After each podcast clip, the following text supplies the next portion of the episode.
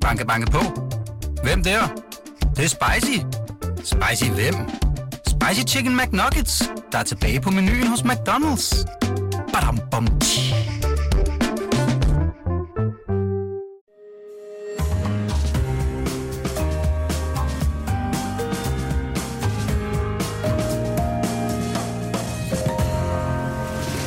Du lytter til Cordua og Steno. En berlingske podcast med Jarl Cordua og Torben Steno.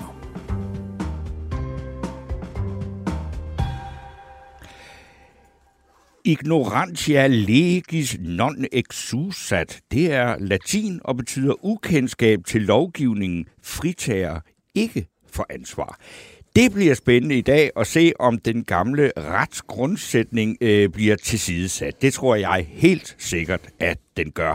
Uanset hvad Grænsningskommissionen om en time, øh, når den om, om en time udleverer deres rapport mink Den slags retsprincipper og højtidelighed omkring den slags, det hører fortiden, fortiden til. Vi har fået et generationsskifte, som siger, ja ja, skal vi nu ikke lige. Og sådan tror jeg, det kommer til øh, at gå, øh, fordi de lækkede afsnit, som, øh, stat, altså, som der har været af den her øh, grænsningskommissionsrapport, øh, der bliver øh, statsministeren jo tillagt et stort ansvar. Men hun har på forhånd sagt, at det bør ikke have konsekvenser, øh, så det får det jo så heller ikke. Men vi følger sagen øh, så godt vi kan her de næste par timer, hvor vi også kan byde på en samtale her i første time med en ung kandidat i erhvervsøkonomi og filosofi, som i en kronik i Information forsøger at revitalisere Anders Fogs tanker om minimalstaten. Det er til sidst i den her første time. Velkommen, mit navn er Torben Steno. Og jeg hedder Jarl Kortua, og det er vores sidste program inden sommerpausen. Og, øh, men derfor så skal vi alligevel uddele en fidusbamse, hvis der nu er en oplagt modtager. Det ser vi nærmere på her om små 20 minutter, når vi taler om ugens mest bemærkelsesværdige begivenheder. Der har unægteligt været nogle stykker øh, her på den hjemlige politiske scene. Hvis du sidder her med og putter ind med et, øh, et bud på en kandidat til, til en fidusbamse, tøv ikke, skriv til os på vores Facebook-side, Korto og Steno, hvor I også kan stille spørgsmål og kommentarer øh, til os og til vores gæst, for ja. vi har fået en gæst i studiet, og, der, og da du sagde Anders Fogh og Minimalstaten, så er det godt, at vi ikke havde en bog øh, liggende her. Ja. Så, fordi så, han er jo socialdemokrat, så vil han begynde at rive siden ud ja. af det samme. Så. Men det, øh, ikke. det er, øh, vi kan jo lige så godt sige det, det er, øh, øh velkommen, Kasper Sandkær, øh, udlændingeordfører for øh, Socialdemokratiet. Og øh, du er fordi, at du har modet til at øh, stille dig op her og forklare, hvordan det egentlig går øh, med regeringens meget, øh, hvad skal vi sige, ambitiøse bestræbelser på at øh, parkere øh, asylbehandling i det afrikanske land Rwanda. Fordi Storbritannien har forsøgt at realisere øh, en lignende plan og kom jo sådan... Øh, altså, vi troede jo, Danmark skulle være first mover på det. Det var vi så ikke. Det var faktisk Storbritannien. Øh, men da det første fly skulle afsted fra London til Kigali, så øh, kom det aldrig nogensinde i luften. Øh, og jeg ved ikke, hvad det er, der går galt, øh, eller, eller fordi det simpelthen er juridisk og eller teknisk umuligt at gennemføre øh, det her projekt. Så Kasper Sandkær, udlændingoverfører Socialdemokratiet, Øh, vi, jeg skal også lige sige, at vi ville faktisk have haft en debat om det, men dem, der ikke kan fordrage jeres tanker, det er for eksempel det radikale venstre, de, har, altså, de holder massivt sommerferie, alle sammen. Der er ingen af dem, der tager telefonen, de, eller de vil ikke være med, og det samme gælder SF. Men der er styr på, øh, hvad hedder det, på, på det parlamentariske grundlag, også i den her sag. Ja, også i den her sag. Nå, men så, så lad os øh, ikke snakke sådan noget Christiansborg-fnider, men altså, kommer det her projekt til, at vi kan stå og vinke farvel til flygtningene, der skal til asylbehandling i Rwanda inden næste valg?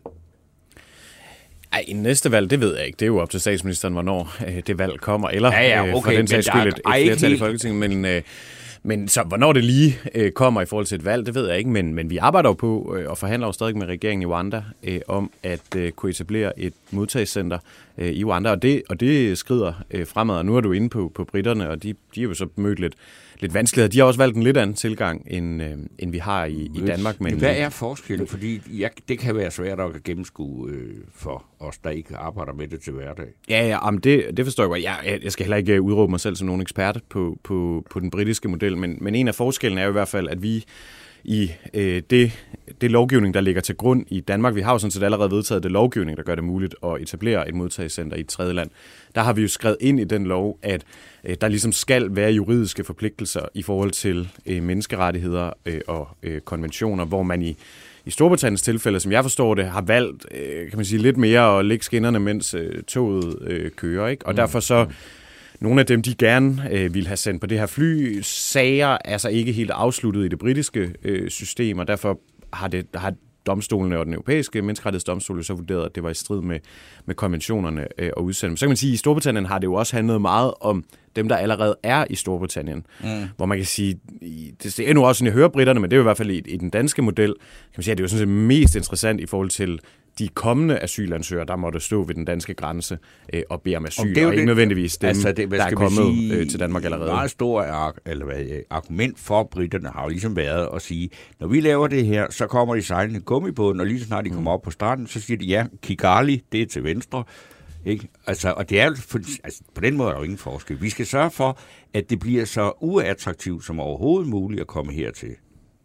Det er det, der er meningen med det. Det er jo det er, det er rigtigt, at britternes model er jo på den måde den samme, men man kan sige, det fly, der ikke kom afsted i Storbritannien, var jo asylansøgere, som allerede var i Storbritannien. Ja. Så bare for at gøre det helt klart. Men det er jo rigtigt, altså det handler jo grundlæggende om at fjerne øh, incitamenterne til øh, den spontane asylansøgning. Altså, og det er jo helt, det er jo, det er jo kompliceret, men helt kort er det jo simpelthen et spørgsmål om at sige, hvorfor skulle man dog øh, betale alt, hvad man ejer øh, til en menneskesmugler, øh, risikere livet i en gummibåd hen over øh, Middelhavet, øh, have sine børn med på en farfuld rejse, øh, måske først over Sahara, over Middelhavet, op igennem Europa for at stå ved den danske grænse eller den britiske grænse, øh, og så øh, blive sendt til Rwanda for at få behandlet sin asylansøgning. Ja. Så hvis man ligesom fjerner årsagen til, kan man sige, hele rejsen, så vil vi kunne redde øh, tusindvis af menneskeliv, som jo i dag øh, øh desværre jo mister livet i, i Sahara-ørkenen, hen over Middelhavet, andre steder på, på, på migrant- og flygtningeruterne.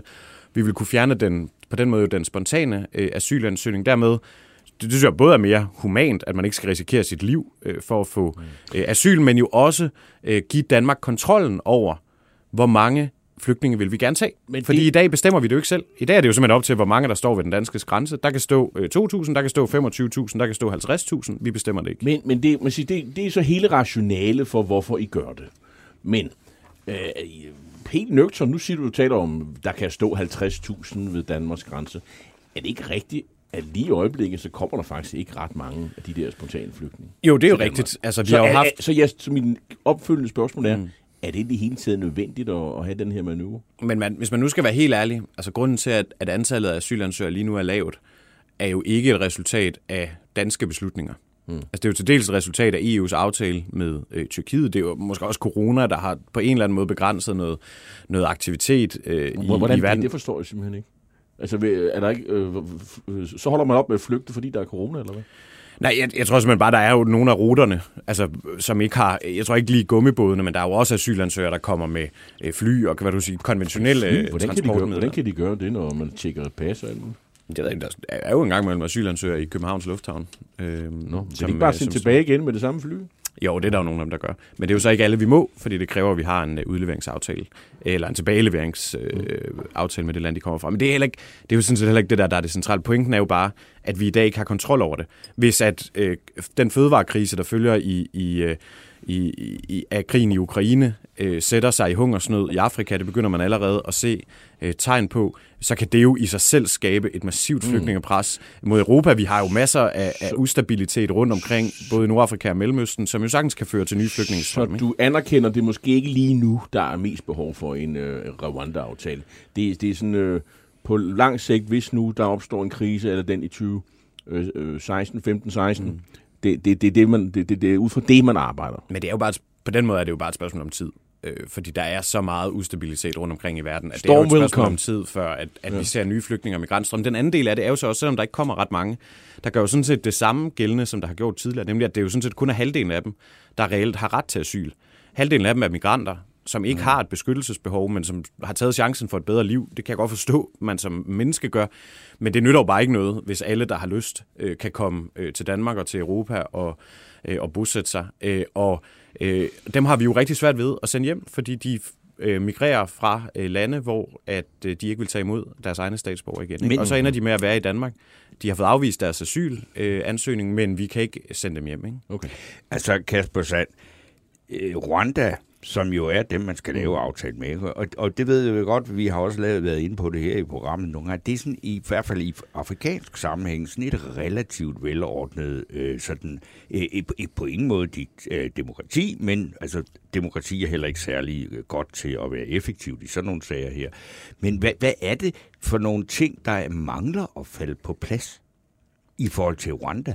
Fordi øh, den, øh, øh, jeg har også set altså, britiske øh, reportager om, hvordan der ser ud. Og der ser jo meget fint ud, det man skal med Men der er altså et eller andet med, at der hele tiden dukker nogen om og siger, de der, øh, øh ham der, nu kan jeg ikke huske, han er Paul, et eller andet, øh, deres præsident der, Altså, Paul Kagame, ja, ja, ja, det er ikke folk, man kan stole på, men, det, men man kan jo altid, men det er jo bekvemt og rart at sige, at det kan man godt, men øh, fordi det, det handler om, det er, kan man regne med, at de mennesker, som ender i Rwanda, bliver behandlet ordentligt.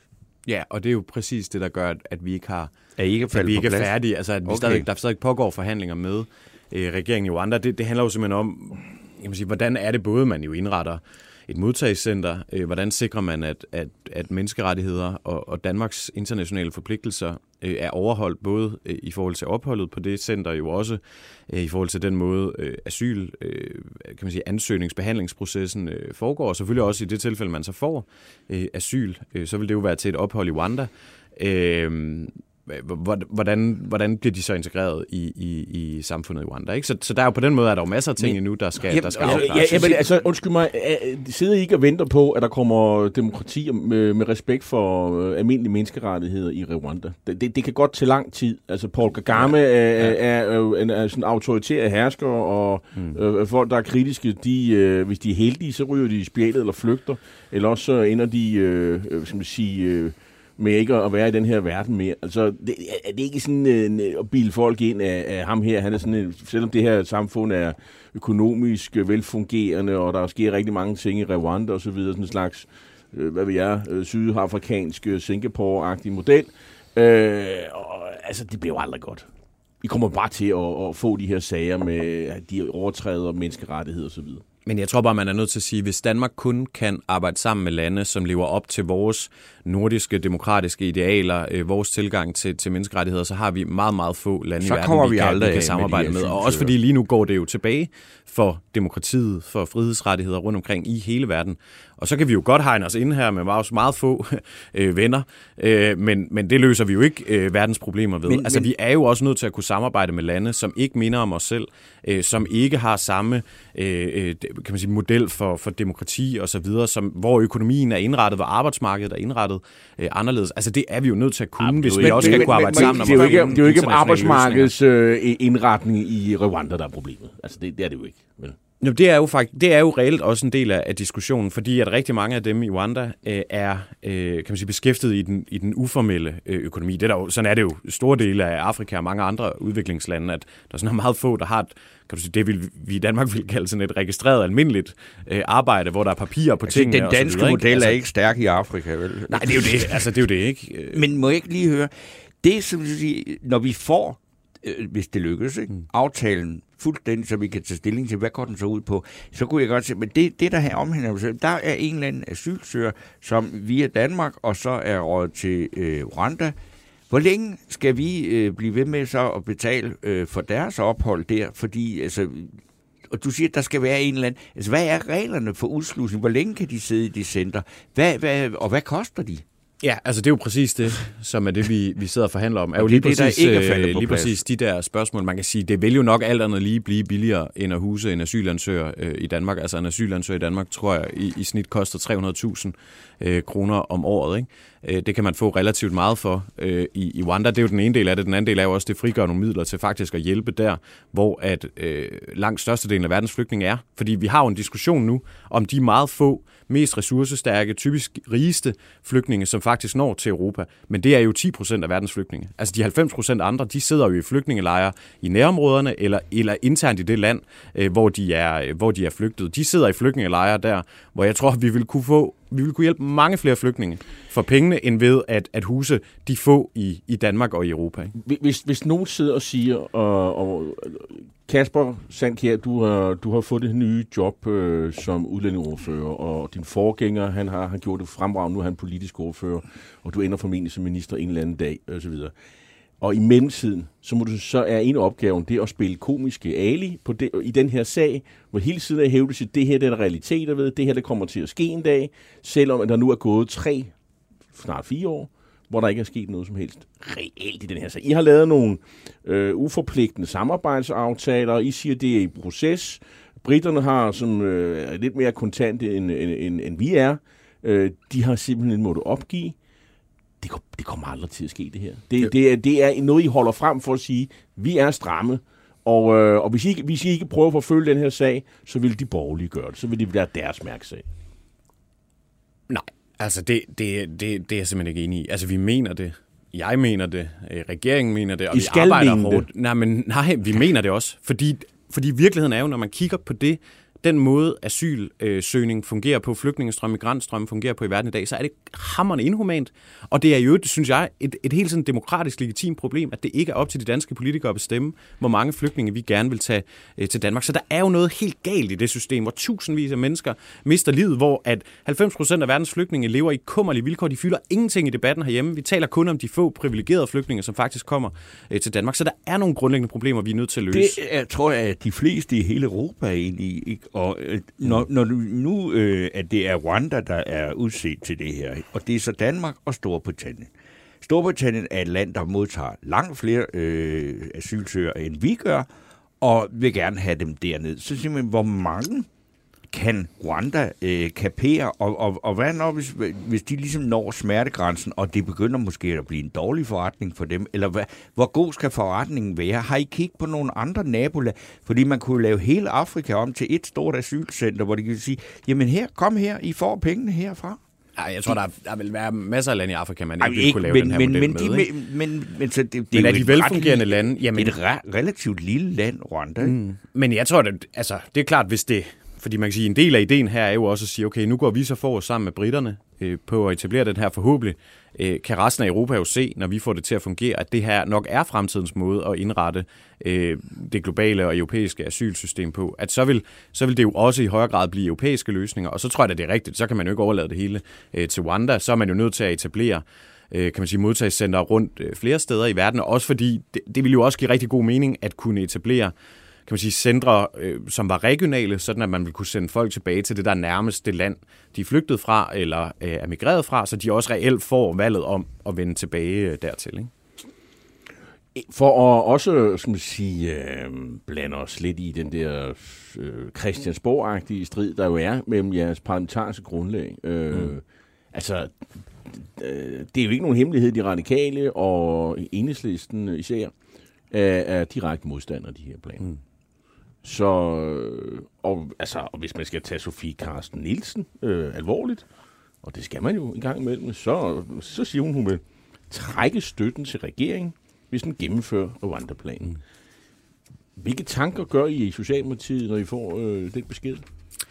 Jamen, det er jo en kendt uenighed øh, mellem os, Radikale Venstre, os og, og Enhedslisten. Der er jo rigtig meget, vi samarbejder med de to partier om, mm-hmm. hvor vi er enige. Udlændingepolitikken øh, har jo øh, både inden øh, sidste valg, men jo også i den her øh, valgperiode, været noget af det, hvor vi ikke altid ser ens øh, på tingene. Og det gør vi så heller ikke i, i det her tilfælde, men, men virkeligheden er jo bare, at der er et meget stort flertal i Folketinget, som har stemt for den lovgivning, der giver regeringen mulighed for at forhandle øh, en model med, med Rwanda. Øh, og, og i sidste ende er man jo nødt til også at respektere sådan mandaternes øh, logik i, i Folketinget. Så, det, så I tager simpelthen ikke hendes øh, trussel alvorligt? Det er det, det, det, jeg hørte dig sige. Jamen, jeg tager det altid alvorligt, øh, hvad de radikale siger. Øh, og det gør jeg også i det her tilfælde. Det. Øh, men vi sagde det jo ærligt inden sidste valg, at det var den her model, øh, vi gik efter, øh, og som vi vil forsøge at, øh, at etablere. Øh, og det har vi jo så været i en, øh, i en proces med nu, og jeg, jeg kan da godt forstå, og det synes jeg også, også selvom at, at man har stemt imod den lovgivning, der giver regeringen mulighed for det, er man selvfølgelig nødt til også at, at interessere sig for, hvordan går det med konventioner og menneskerettigheder, når den model er på plads. Og det er jo sådan set det, jeg hører, at det de radikale og enhedslisten er mest optaget af. Men, men Kasper, her der, der, der er vi sådan tale ude sådan i, i, sådan i, i et binært udfaldsrum. Altså det er ligesom, enten er der lys i lampen, eller så er der ikke. Altså, der, der er ikke sådan noget, vi kan sådan finde ud af det. Altså, enten så gennemfører I den her plan, og så trækker de støtten til regeringen. Så, så skal I se ud over til de borgerlige, hvad vi er, og finde nogle andre, der kan støtte jer til den tid. Altså, så, altså, det er jo sådan, altså, det må man jo forholde sig til. Så enten så er, øh, de, så skal man ikke tage det, Sofie Carsten Nielsen siger alvorligt, eller også så skal man ikke tage det, som du siger alvorligt. Men politik er jo ikke så simpelt. Altså, det er jo ikke en tænd øh, slukknap. Øh, det kommer jo også an på... Så det er også sådan, præmissen, simpelthen. Ja, fordi det bliver sådan lidt for simpelt. Altså, det er jo, og det er jo også det, jeg hører de radikale sige, at i sidste ende kommer det ligesom an på også modellen. Altså, laver man en model, hvor man sikrer øh, menneskerettigheder og, og Danmarks internationale forpligtelser mm. overholdt, er det jo en anden sag, end hvis man ikke øh, okay. øh, laver en aftale, hvor det, er, hvor det er garanteret. jeg skal ikke klumme på de radikales position, det skal de radikale jo selv øh, redegøre for. Fair nok. Men, øh, men, men, det, men det er det, jeg ligesom hører, de siger, at det er det, der også er vigtigt øh, for dem i den her øh, sag, og det er jeg sådan set enig med dem i, at det skal vi jo. Vi skal sørge for, at menneskerettighederne bliver respekteret. Vi skal sørge for, at Danmark lever op til sin internationale Og så skal vi nok vente på en øh, yderligere demokratisk udvikling i Paul Kagames Rwanda. Jo, men det er jo faktisk også en del af den aftale, vi sidder og forhandler med Rwanda, er jo sådan set også, om vi ikke også kan etablere et partnerskab om øh, forbedring af menneskerettigheder, bekæmpelse af korruption og andet i Rwanda. Altså sådan, kan man sige, mere klassisk udviklingsbistand. Der er brug for improvement. Ja, det, øh, men... Øh, og room for Okay, men så, jeg, har nu mistet jeg lige helt... Øh, men det er... Altså, jeg kunne godt tænke mig at vide, øh, nu lige inden vi gik i gang med det her program, så snakkede vi lidt om, at du havde lige været ude at rejse, og du havde mødt nogle øh, kolleger, ikke? og det er jo helt uofficielt. Men nu, når du møder øh, politikere fra andre EU-lande, og øh, I snakker sammen uden øh, for citat. Tror du så, det er sådan, at det her, er det kun Danmark og Storbritannien, der kan se muligheden det her, eller er det her sådan noget, som vi som danskere igen er det her vidunderlige forgangsland, som så ender med, at hele EU, de siger, at vi kan godt fælles øh, lave et land, så vi betaler Afrika for at tage sig det problem, vi øh, rigtig gerne vil af med.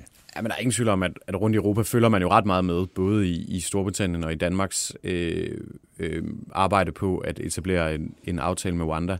Øh, fordi man jo godt kan se, at der er noget af det system i dag, som ikke fungerer. Både det vanvittigt ja, og inhumane... er man imod det. Men... Ja, ja, det er jo det. Og, øh, og kommissionen har jo også udtalt sig imod det, og så videre. Så det er klart, der vil også der vil være en proces, og derfor så tror jeg, at mange lige nu afventer, øh, om det lykkes for, for Danmark og Storbritannien. Men jeg vil også sige, det er jo også i flere lande også blevet en del af den politiske debat. Altså, der er relativt mange europæiske medier, som henvender sig øh, til en, når man er udlændingefører for, for det regeringsparti, der har foreslået den her Især model for, for at få den, jo, både britiske, men jo også franske og andet, som mm. gerne vil have forklaret øh, den her model, fordi det også er en del af debatten i, i, i andre europæiske lande. Ikke? Øhm, her har vi, vi har fået en, øh, nogle, nogle hvad hedder det, lytter. lytterkommentar, blandt andet Brian Fyn, som skriver, Rwanda-sagen er valgflæsk og vindfrikadeller. Øh, EU løser sagen. Øh, ja, eller bør. Og der er, der er meget langt fra at gøre det, og så til bør gøre ja. det. Øh, og så er der Henrik Sørensen, der skriver, vi skal hjælpe i nærområder, har vi hørt i mange år på tværs af de politiske farver. Nu er der næsten ikke nogen flygtninge. Hvor mange ekstra kroner er så gået til nærområderne? Kan du... Det er jo, også, det, det er jo næsten en teknikalitet, men altså har vi brugt flere ressourcer på at hjælpe i nærområderne nu, mens presset ikke har været så stort? Ja, det har vi jo. Øh, fordi det er jo sådan i Danmark, ligesom det er i alle andre lande, at en del af udviklingsbistanden, øh, man giver, øh, bliver også brugt til at håndtere flygtninge fra de lande, altså fra tredjeverdenslande, hvor man kunne give udviklingsbistand til, når de kommer til ens eget land. Altså det vil sige, ja, det er en del af finansieringen til at... pengene, vi har bare brugt dem på dem Ja, det har vi jo så blandt andet også finansieret. Det har jo også været en, en stor diskussion, ikke? men det er nu har jo været helt standard i, i, i Danmark, såvel som i mange andre lande i, i mange år. Så, så, det er jo, så når, der ikke, når der ikke kommer lige så mange asylansøgere til Danmark, så frigiver det jo flere af udviklingsbistandsmidlerne til at hjælpe i nærområderne. Der har vi jo en strategi nu, hvor vi både forsøger kan man sige, at hjælpe forbedre vilkårene i flygtningelejre rundt omkring i verden, men jo også i højere grad komme ind på den bane er at bekæmpe årsagerne, både til flygtningestrømme, men også migration. Derfor er det at lave øh, klimaforandringer, eller hvad det, bekæmpe klimaforandringerne, nogle af de steder, hvor man er hårdest ramt af dem, øh, allerede jo blevet en del af vores udviklingsbistand, ligesom det jo er at arbejde for at skabe jobs øh, rundt omkring jo blandt andet i, i afrikanske lande, hvor migrationsstrømmene har været store, fordi folk ikke kan se en udsigt til øh, et bedre liv. Og der kan vi jo sammen med danske virksomheder være med til også at skabe øh, nye muligheder i de lande. Kasper øh, Sandkær, øh, når vi går i seng øh, i, i her for tiden, så, så vågner vi op igen, og så er der stiftet et nyt borgerligt parti, der ja. blandt andet har øh, stramme udlændingepolitik på, ja, det det. På, på, på tapetet. Og, øh, og, og sidst jeg tjekkede, så er Inger Støjberg, som jo stormer frem, og hvor mange borgerlige jo håber på, hun kan, måske kan hun nuppe nogle stemmer over i Rød Blok fra Socialdemokratiet osv. Mm. Og, og der taler hun om, at øh, konventionerne, dem skal vi, hun siger ikke, at vi skal meldes ud af det, men signalerer en eller anden form for, for opgør øh, som, med, nogle af konventionerne. Er, er, det, er det noget, der indgår i øh, regeringsplaner og det, som Støjberg og andre forestiller sig? Nej, altså vores udgangspunkt er, at Danmark skal leve op til sine internationale forpligtelser. Mm-hmm. Altså vi skal overholde de konventioner, vi har underskrevet. Og det er jo grundlæggende, fordi vi faktisk tror på, et internationalt retssamfund, hvor at landene imellem aftaler øh, spilleregler. Øh, det tror jeg skaber en bedre, mere tryg, mere sikker øh, verden for, for os alle sammen. Men konventioner er jo heller ikke øh, det er jo ikke stentavler, der er kommet ned og står mejslet sten. På, ikke? Nej, for det, det er der jo, det er der jo ikke særlig meget, år, ikke? Der er jo ikke særlig meget jura, der er. Altså, og, og det er jo også, de, nogle af dem er jo altså også skrevet i en anden tid, øh, end den vi lever i. Og derfor er der jo en diskussion om fortolkning. Det er jo det, vi så har den, for eksempel den europæiske menneskerettighedsdomstol til, som jo arbejder med, hvordan fortolker vi konventionerne ind i en øh, ny virkelighed. Da konventionerne blev skrevet, var der jo heller ikke taget stilling til øh, LGBT-rettigheder osv. Altså der, der er sådan mange ting i konventionerne, som i dag er udfordringer, som ikke står sådan ordret øh, i dem. Og derfor er det jo hele tiden en diskussion, hvordan, hvordan anvendes de at forstås øh, i dag. Ikke? Kasper Sandkær, tak fordi at du øh, tog dig tid til på denne sommerdag. Og god sommer. I lige måde. Og øh, tak fordi her. jeg måtte være med. Banke, banke på. Hvem der? Det, det er spicy. Spicy hvem? Spicy Chicken McNuggets, der er tilbage på menuen hos McDonald's. Badum, bom,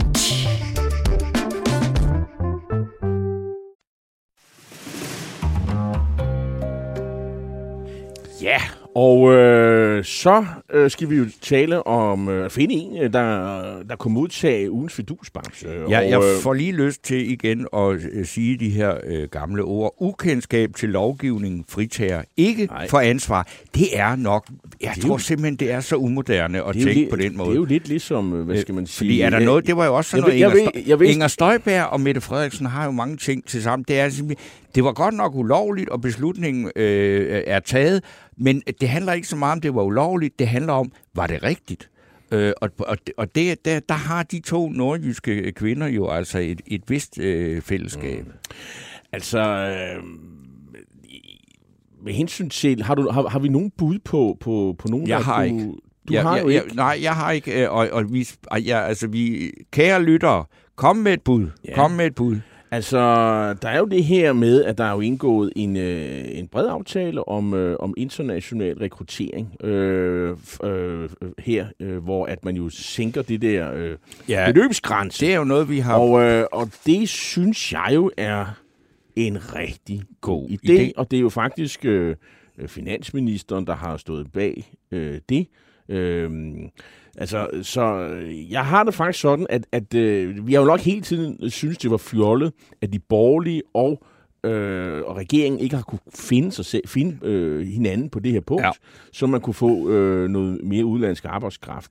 Og i øvrigt er øh, fagbevægelsen jo blevet vred, og de er jo imod den her aftale. Det vil sige, at Nikolaj Vammen, han har simpelthen øh, underkuget ja. Peter Hummelgaard.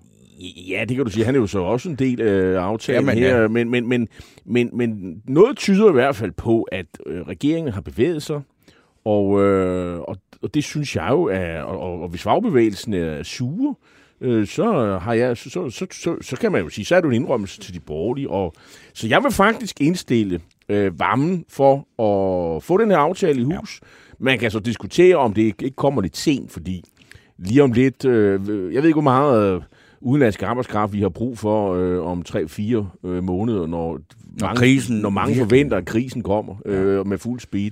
Men altså, bedre sent end aldrig måske. Øh, og, så, Du- og så er der jo midlertidig, men alligevel, øh, jeg ved, jeg ved ikke, om det kommer til at virke, men jeg synes, det er... Men du nominerer simpelthen øh, Ja, finansminister jamen, det Nicolai her er jo konkret politik. Ja. Og han har jo ligesom givet sig i forhold til de synspunkter, som lever i Socialdemokratiet. Altså, det er sådan...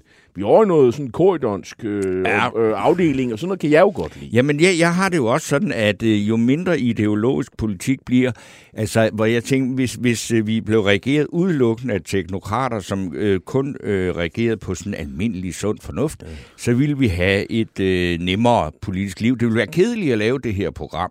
Øh, men, Teknokratische Einheitspartei ja. ja. Danemark. Ja, det vil jeg ja, mene. Det, kunne jeg, det, vil, det er faktisk der, jeg ligger. Og der må man sige, TID. mere ypperlig repræsentant for teknokratisk samling, eller det, også det kunne hedde, det er jo Nikolaj Det lyder Vammen. godt. Det, det, Altså, det, han, han er jo... Han det er, parti stifter vi sgu, når de lukker kort. Er det ikke rigtigt, at, at, at, at, at Nikolaj Vammen, han er en ypperlig teknokrat, og han er jo fuldstændig, han har jo ikke været i, i noget, der minder om en, et, et, et demokratisk ytre, eller hvad hedder det, øh, ideologisk ytring i årvis. Jeg synes, han er en glimrende finansminister og en glimrende politiker og forhandler. Ja. Men øh, altså, sådan, den dybere sådan, overbevisninger, det, det, det vil jeg ikke mistænke ham for at have. Nej, nej, nej, nej, nej, netop. Det er jo det, der er så... Jeg vil sige, uh, Nikolaj Vammen, jeg kunne godt give ham en... en for, for, for fuldstændig og, og totalt uh, afskrive enhver form for ideologisk forankring. Så er der faktisk også et øh, andet godt forslag. Okay. Øh, det er Henning Rogsing Olsen, som skriver Fidusbamsen til Rasmus Jarlov for forslag om at styrke samarbejdet i rigsfællesskabet. Jarlov træder på en øm tog, men har taget hul på en vigtig debat. Og det synes jeg også er et godt forslag. I hvert fald fik det jo øh, Siumuts øh, folketingsmedlem, øh, jeg tror hun hedder Aki Mathilda ja. Dam, til at tale om kolonialisme og finde den helt store mm. boldtræ frem, og hun var meget, meget vred, og de havde en debat om det i, øh, i, i, i Deadline. Jeg synes også, at jeg, jeg kunne godt tænke mig at se det. Søren debat. Espersen øh, synes, det var et glimrende forslag. øvrigt. Ja. Øh, Søren Espersen, han er jo tidligere dansk folkepartist. Øh, Ja. ja. Okay, men nu kan vi så sige, nu er de kommet på bordet. Ikke? Der er også et Brian Fyn, der skriver fidusbamsen til Samir Narva. Denne stedige, stærke kvinde, der ja. får reel politik igennem, uden Samir ingen var. Jo, jo, bevar mig vel, men, men, Nå, jo, og, og men- det, det, er- det, det, det synes jeg er rigtigt nok, øh, at, øh, men, men det er jo et synspunkt, de radikale hele tiden har haft. Ja, og Brian Fyn. er og man kan radikal. sige, at SF er jo også med i den her aftale. Ja, ja. Nå, men nu lader vi nomineringerne hænge lidt i luften. Du har no, øh, nomineret Nikolaj Vammen, ja. og Rasmus Jarlov er nomineret. Mm. Der er jo også andet end en fidusbamseuddelings Ja, det er der ja, øh, snak, fordi at, altså, jeg kan jo også øh, godt fornemme, at et af de øh, ting, der har fyldt ufattelig meget i den her uge, og også for en gang skyld, også næsten i mit private liv, det er Inger Støjberg. Og øh, der er jo, jeg har skrevet noget om det i Berlingske i dag, og det er jeg ved Gud ikke den eneste. Jeg tror aldrig, altså man må sige, hendes evne til at skabe sig omtale, ikke nødvendigvis god, men omtale øh, og få opmærksomhed, den er uovertruffen. Mm. Altså, og øh, noget af det dummeste, jeg nogensinde har hørt, det er at, at lave et parti, der hedder et parti for øh, folk, som folk er flest. Fordi alle ved, at folk, som folk er flest, det er jo nonsens. Hvem er det?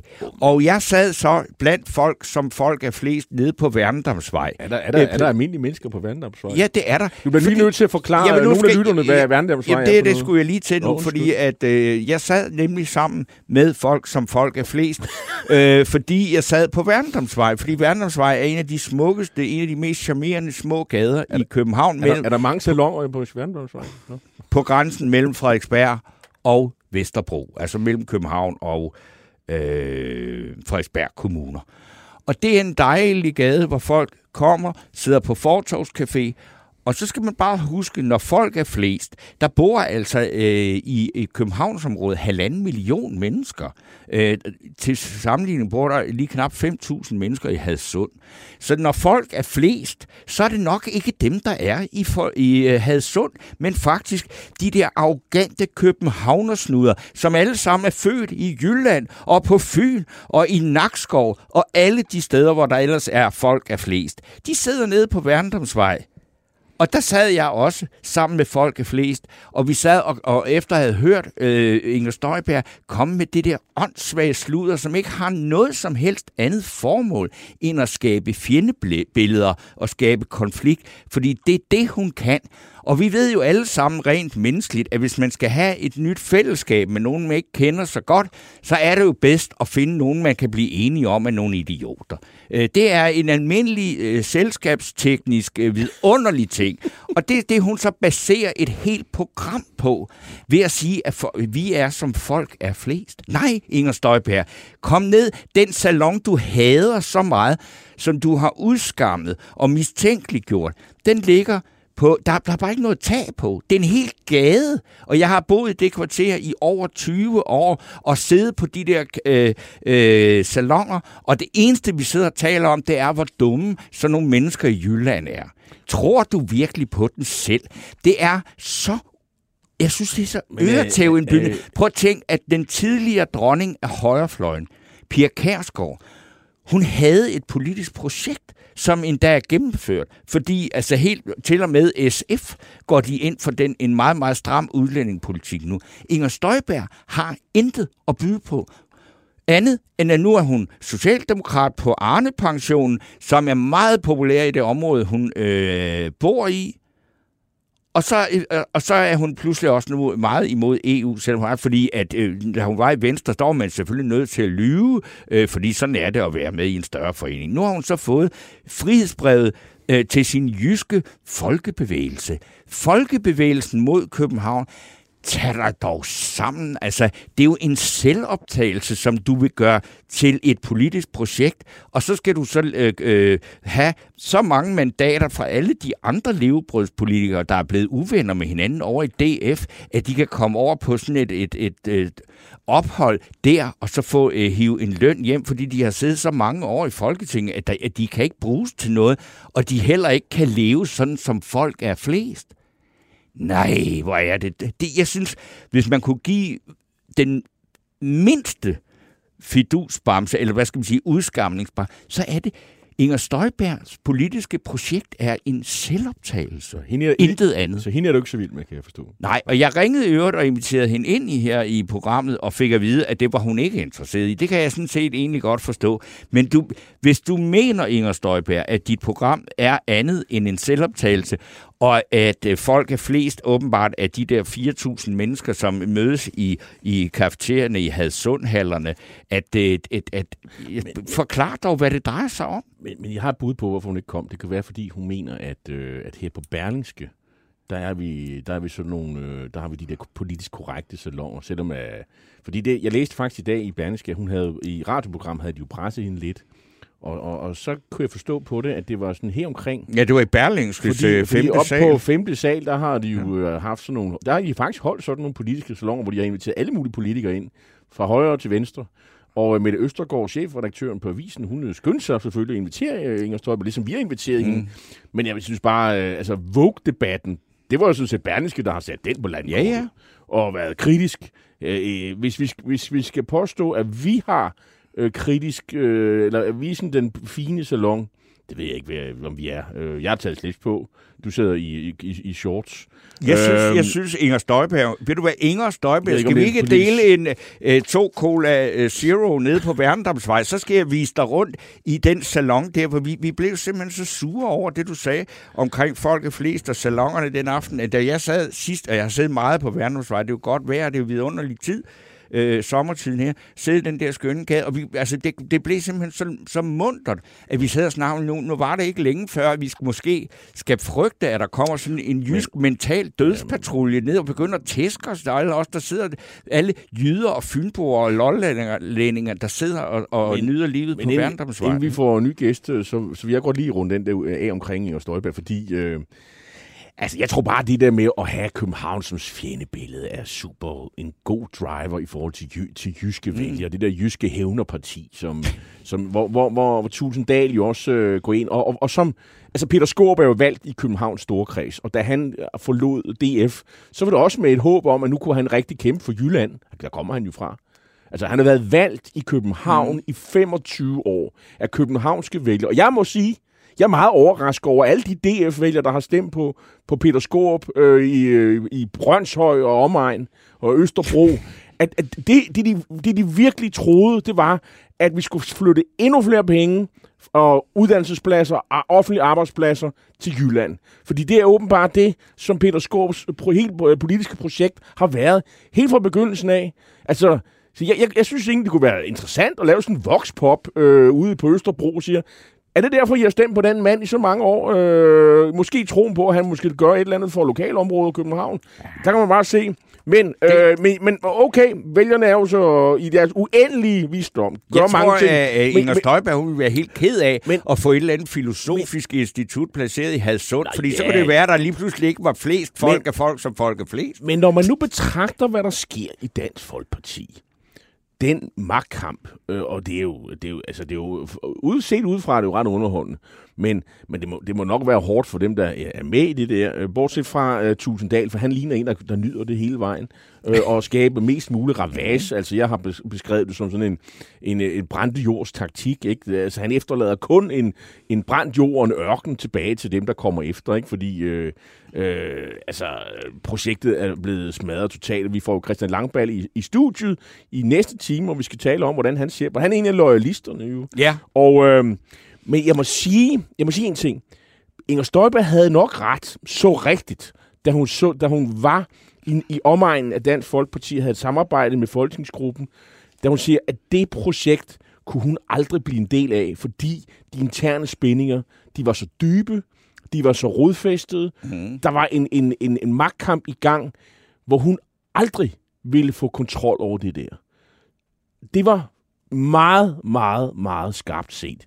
Så selvfølgelig blev hun nødt til at skabe sit eget parti, hvor folk kunne flytte over. Og det er jo det, der sker nu. Ja. Altså inde i erhvervs i erhvervslivet, der taler man om sådan en hostile takeover. Mm. Det var sådan en udefrakommende koncern overtager et eller andet selskab. Øh, og, og det, det minder det, lidt om ja, den situation. Og, og, og hvad skal vi sige, sådan øh, øh, dronningen af, af, hvad hedder, af, af, af dansk øh, national højrefløj trænger til en ny dronning, og så må hun jo også have sit eget parti, ligesom Pia Kærsgaard havde.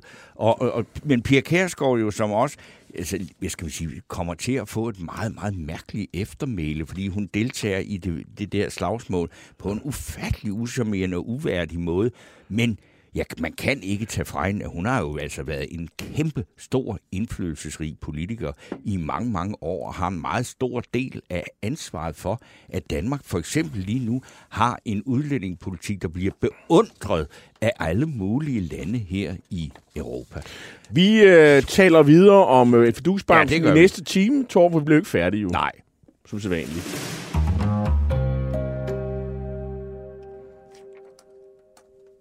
Ja, nu kan vi så øh, byde velkommen til en ung mand, der har været inde i det her studie masser af gange, dog uden at I trofaste lyttere har hørt ham sige et eneste ord. Men øh, det vil I nu øh, komme til, fordi Simon Gardner Mogensen har og er stadigvæk et par uger endnu, også efter sommerferien, researcher her på Cordo Steno, men du er lige blevet færdig.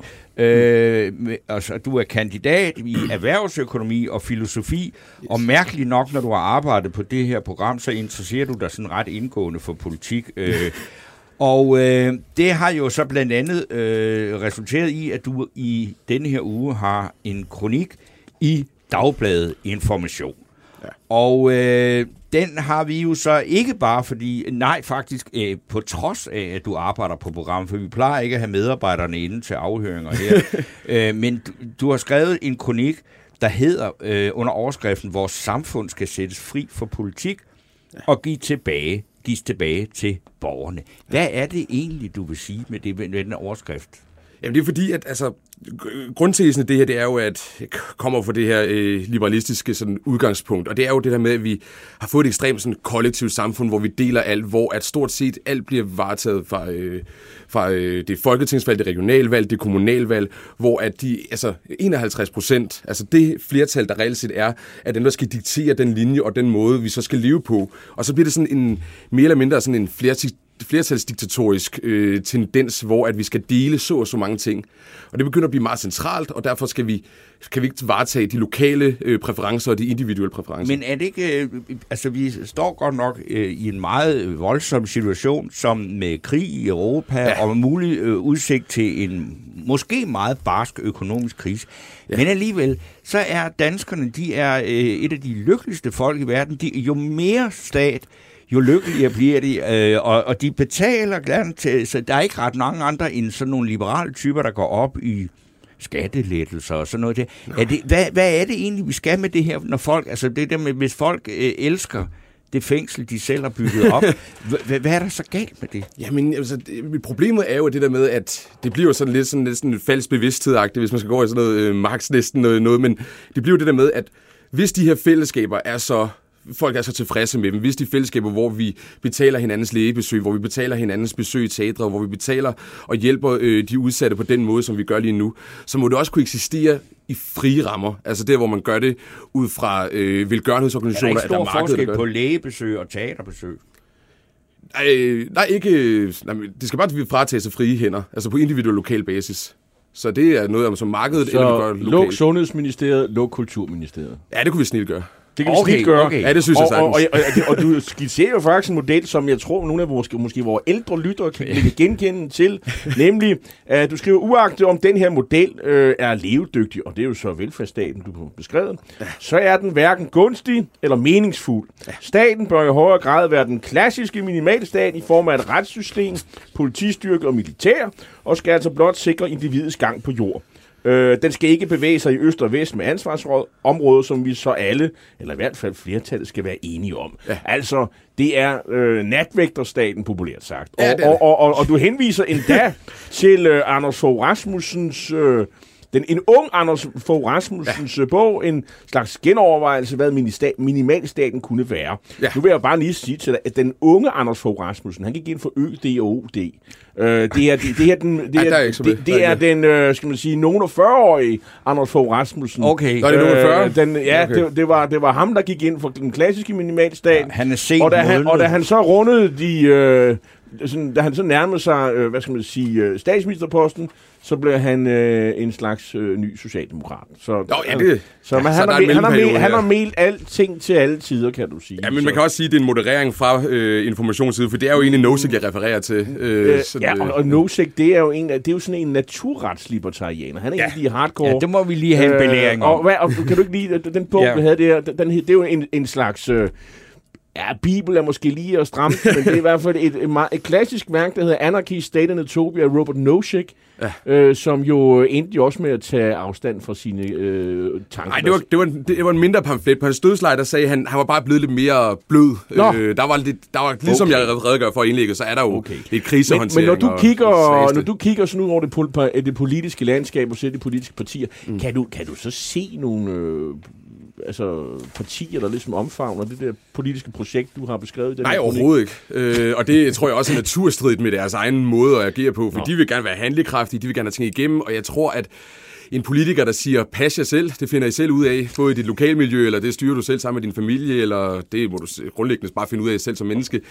Det tror jeg ikke rigtig har den store appel. Jeg tror, der er mange, der gerne vil have en løsning Jamen, præsenteret. Appel, altså nu, ja, Simon Gardner Mogensen når jeg læser det her, du har skrevet, ikke, mm. så lyder det som en beskrivelse af sådan øh, nærmest som Sovjetunionen i den Brezhnevske stagnationsperiode.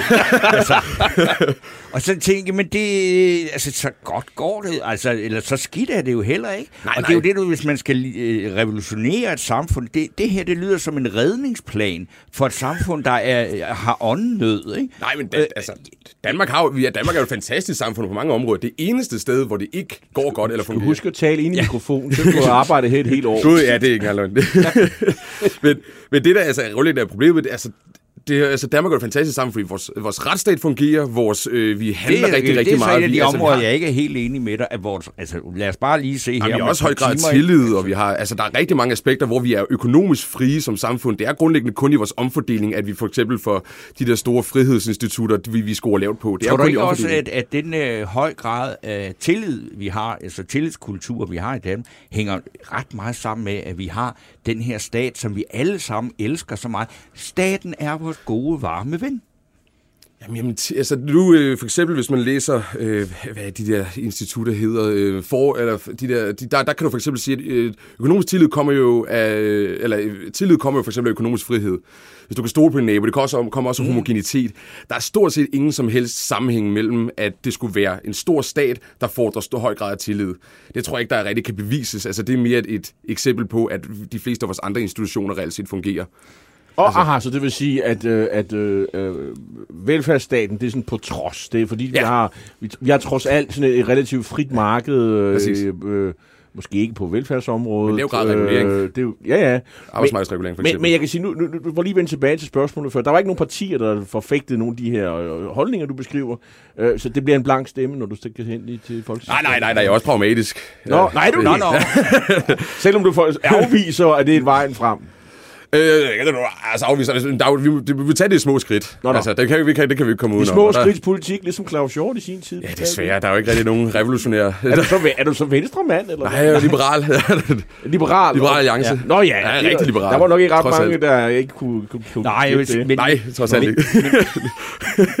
altså, øh, Liberal Alliance mm. har sådan øh, er jo også et relativt ung parti, men som har på et tidspunkt var sådan et, der havde lidt, øh, lidt godt fat i en del af de unge. Mm. Du tilhører den her generation, hvor man tænker, jamen, øh, hvordan skal de øh, blive overbevist om, at de lever i et samfund, der har, altså, så er så stramt, at altså, det er jo, jeg kan, jeg, og jeg synes jo, det lyder smukt, når du siger det, at vi skal have mindre politik. Det er der jo der mange, ja. der gerne vil have, ikke? Ja. Men hvorfor er det så svært for dig og din ligesindede egentlig at få solgt det her budskab? Hvad er det, der gør, at, at øh, du kan bare tage dine kollegaer ud i teknikken. Hun giver ikke fem flade øre for sådan noget her.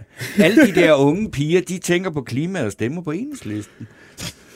Jamen, det, jamen, jeg, jeg tror altså, det er, de, altså det, det er de store projekter, der samler folk. Altså, det er de store visioner, det er dem, vi kan være fælles om. Det, jeg tror, det er dem, der ligesom har den store... Men, men du er ikke næsten helt alene om det her, i hvert fald i Danmark. Jo, mere eller mindre, men jeg, jeg, mener jo, jeg, mener jo egentlig, altså grundlæggende, fordi alle de her ting, vi, altså der man bliver jo sådan lidt, det er jo sådan et, et udtryk, som jeg tror Henrik Dahl og Simon, eller, og, og, og Alex Vanderslag ville have med sådan det der værdiliberalist, altså den der værdineutralitet, hvor alle de her projekter, og det er jo også det, som jeg tror, den har en lave appel i, fordi folk vil gerne have, det er ligesom for eksempel, Alex Vanderslag går ud og siger, at vi skal have mindre regulering, fordi så er der mere plads til familien. Mm. Altså det med, at vi skal have mindre stat, for at vi skal have en positiv. Altså vi skal simpelthen have et eller andet i stedet for. Og, der, og, og, og det er der, hvor jeg sådan har det som, jeg er fuldstændig grundlæggende ligeglad med, hvad der så bliver eksisterende, om det bliver, om det bliver markedet, der overtager, eller det bliver velgørenhedsorganisationer, eller det bliver kirken, eller det bliver Røde Kors, eller det bliver Grønhandleren det bliver jo ligesom, og, og det, det tror jeg, det der har den svære appel ved at skulle snakke til folket og ikke få det igennem, fordi at folk vil gerne vide, hvad der så kommer i erstatning, fordi folk kan ikke rigtig se sig selv løse de her problemer, både hverken alene eller med deres lokalsamfund. Og det tror jeg bare vil komme automatisk, fordi det har det altid gjort. Altså jeg kan sige, at dine helte, det er faktisk øh, kirken og Røde Kors og den lokale grønthandler og teatermuseum. Der er i hvert fald nogle stykker her, der er på finansloven. Kirken, det er, det er altså så folkekirken, den skal så sættes fri. Ikke? Ja, det kræver bare en grundlovsændring, og det ja, vil være ja. frygteligt, at vi åbner det om for de røde. Og teatermuseer, det må så være de private øh, teatermuseer. Ja, de skal, det, alt det der skal privatiseres. De får vel alle sammen penge. Øh, ja, det skal bare privatiseres. Naturligvis. Ja, det, det er klart. Du, du, men du, jeg kan se, du er også ude efter folkemødet. Øh, ja. Der foregår grimme ting på folkemødet. Har du jo deltaget i folkemødet? Jeg har været på folkemødet. Nå, okay, ja. godt. Så ved du, hvad det er oversvømmet telt og... Hvad siger du? Oversvømmet telt og tømmermænd alt det nå, der. Nå, det, nå, det lyder som Roskilde, og du gik tog fejl og gik til Roskilde Festival. Ja, dog ikke, dog ikke. nå, men, men, men, hvad er det, der foregår af ting på, på folkemødet, hvor, hvor du bliver nødt til at, at, at ja, det er, fordi, det er ikke alt, der foregår det, der er godt? Det er fordi, jeg betragtede folkemødet som sådan en perfekt illustrering af, hvad vi ligesom forestiller os, at det danske samfund kan med mm. den her store stat, hvor vi omfordeler i høj grad, vi tager fælles beslutninger, vi ligesom i fællesskab finder ud af, hvad, hvad landet skal kunne. Og der synes jeg, folkemødet er den der måde, vi ligesom blærer os med, at borgerne møder magthaverne, øh, hvor vi ligesom i fællesskab kan skabe en eller anden utopi om, hvad vi rigtig skal, hvad vi rigtig skal, hvor vi samler alle præferencer, vi hører alle, og så finder vi den linje, og så centralplanlægger vi os fra det. Prøv lige at høre en gang, er det ikke altså, at, at hvad skal man sige, du er faldet for den illusion der, så, og derfor så siger du den imod med, at folkemøde, det er der, hvor borgerne møder magten. Ja. Nej, selvfølgelig, det er der, hvor magten møder magten, og har, og, har, og, og har det skide sjovt i træet, og det kan jeg ikke få ondt i røven over. Æ, fordi øh, enhver branche skal have lov til at holde en sommerfest. Og, og, og det, der hedder magt i Danmark, det er det så både... Folkemøde. Ja, ja. Men, Det er jo, det er så- jo folk, der, så er det jo... Men altså, prøv at høre, statsapparatet er så stort i nu har- Danmark, og- at, at folket altså, og det seneste- også er til stede, når Og, og, magtapparatet og, er det, der. og det seneste påfund er jo faktisk at subsidiere unge mennesker til at tage til folkemøde. Ja. Så Åh, det, ja. ja. ja, der kan du bare se. Og fordi- det- Det er altså- alt, der skal subsidieres. det, er Jo, jo, men, kan vi åbenbart ikke finde ud men af det selv. kan jo, altså det, kunne, det, det, man kan jo ikke afvise, at det rent faktisk fungerer, og at det går godt. Og altså, jeg har sjældent set så mange glade unge mennesker, som jeg så her på Folkemødet, siden jeg sad og så reportager fra øh, Freie Deutsche Jugends øh, sommertræf i Berlin, altså i øh, 70'erne. Ikke? Der er jo noget med det der med, at man godt kan lide at være i et organiseret fællesskab. Øh, Det, det, det, kan, man, det kan danskere godt lide. Nå, men det organiserede, det har jeg intet imod. må Hvilke bare ikke være relationer- staten. Nej, det skal ikke være staten, for det er tvang. Det er jo det der med... Det er jo, det, er, det er jo der er nogen, der kommer og, og, og, og slæber dig Vi hen. skal, vi bliver nødt til at sige tak nu og sende Ja. ja. Simon øh, ned på, øh, til receptionen og hente den næste gæst. Øh, Jeg vil godt lige sige- Han skal lige mindes om, at han er på arbejde stadigvæk. Du har en meget smuk formulering, og den skal du have stor kredit for. Der står, folkemødet hviler på den illusion, at vi centralt kan planlægge og træffe de bedste beslutninger for borgerne.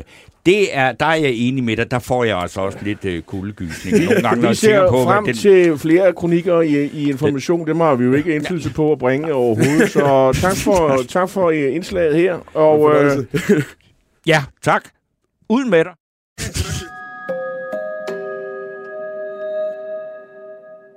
Og øh, der er øh, øh, flere, der har skrevet, og der er en, der mener, Iben Hjort mener, at Fidusbamse går til Søren Bistrup for det ikoniske portrætfoto af Mette Frederiksen. Fotoet udstråler personens magtfuldkommenhed.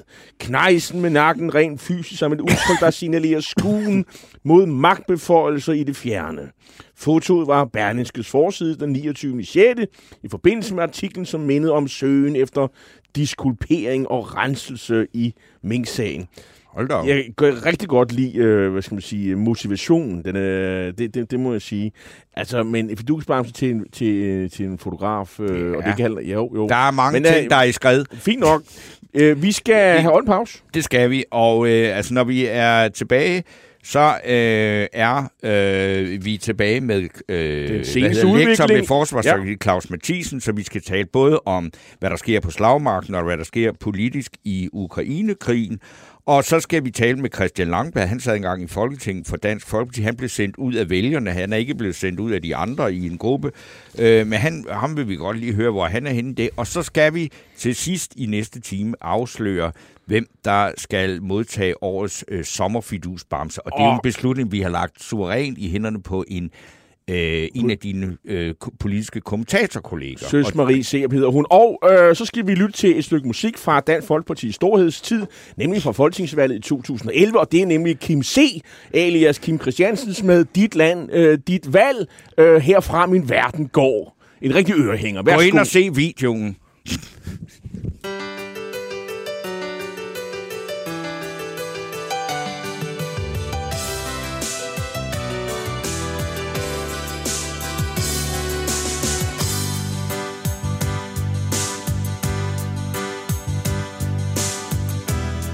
Sæt dig ned og lyt en gang til en fædrelandssang.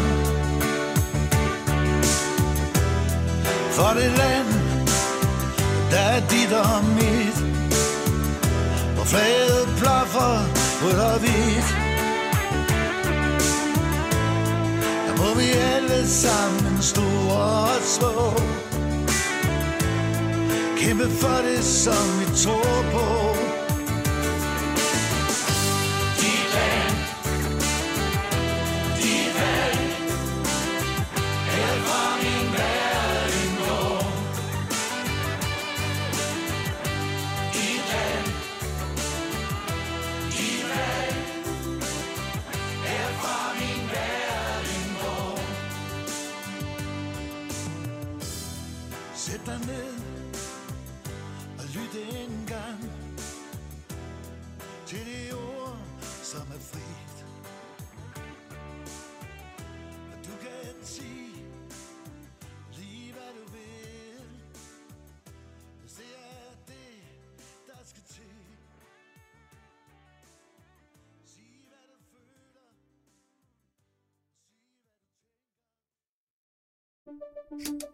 Banke, banke på. Hvem der? Det, det er spicy. Spicy hvem? Spicy Chicken McNuggets, der er tilbage på menuen hos McDonald's. Badum, bom, tji.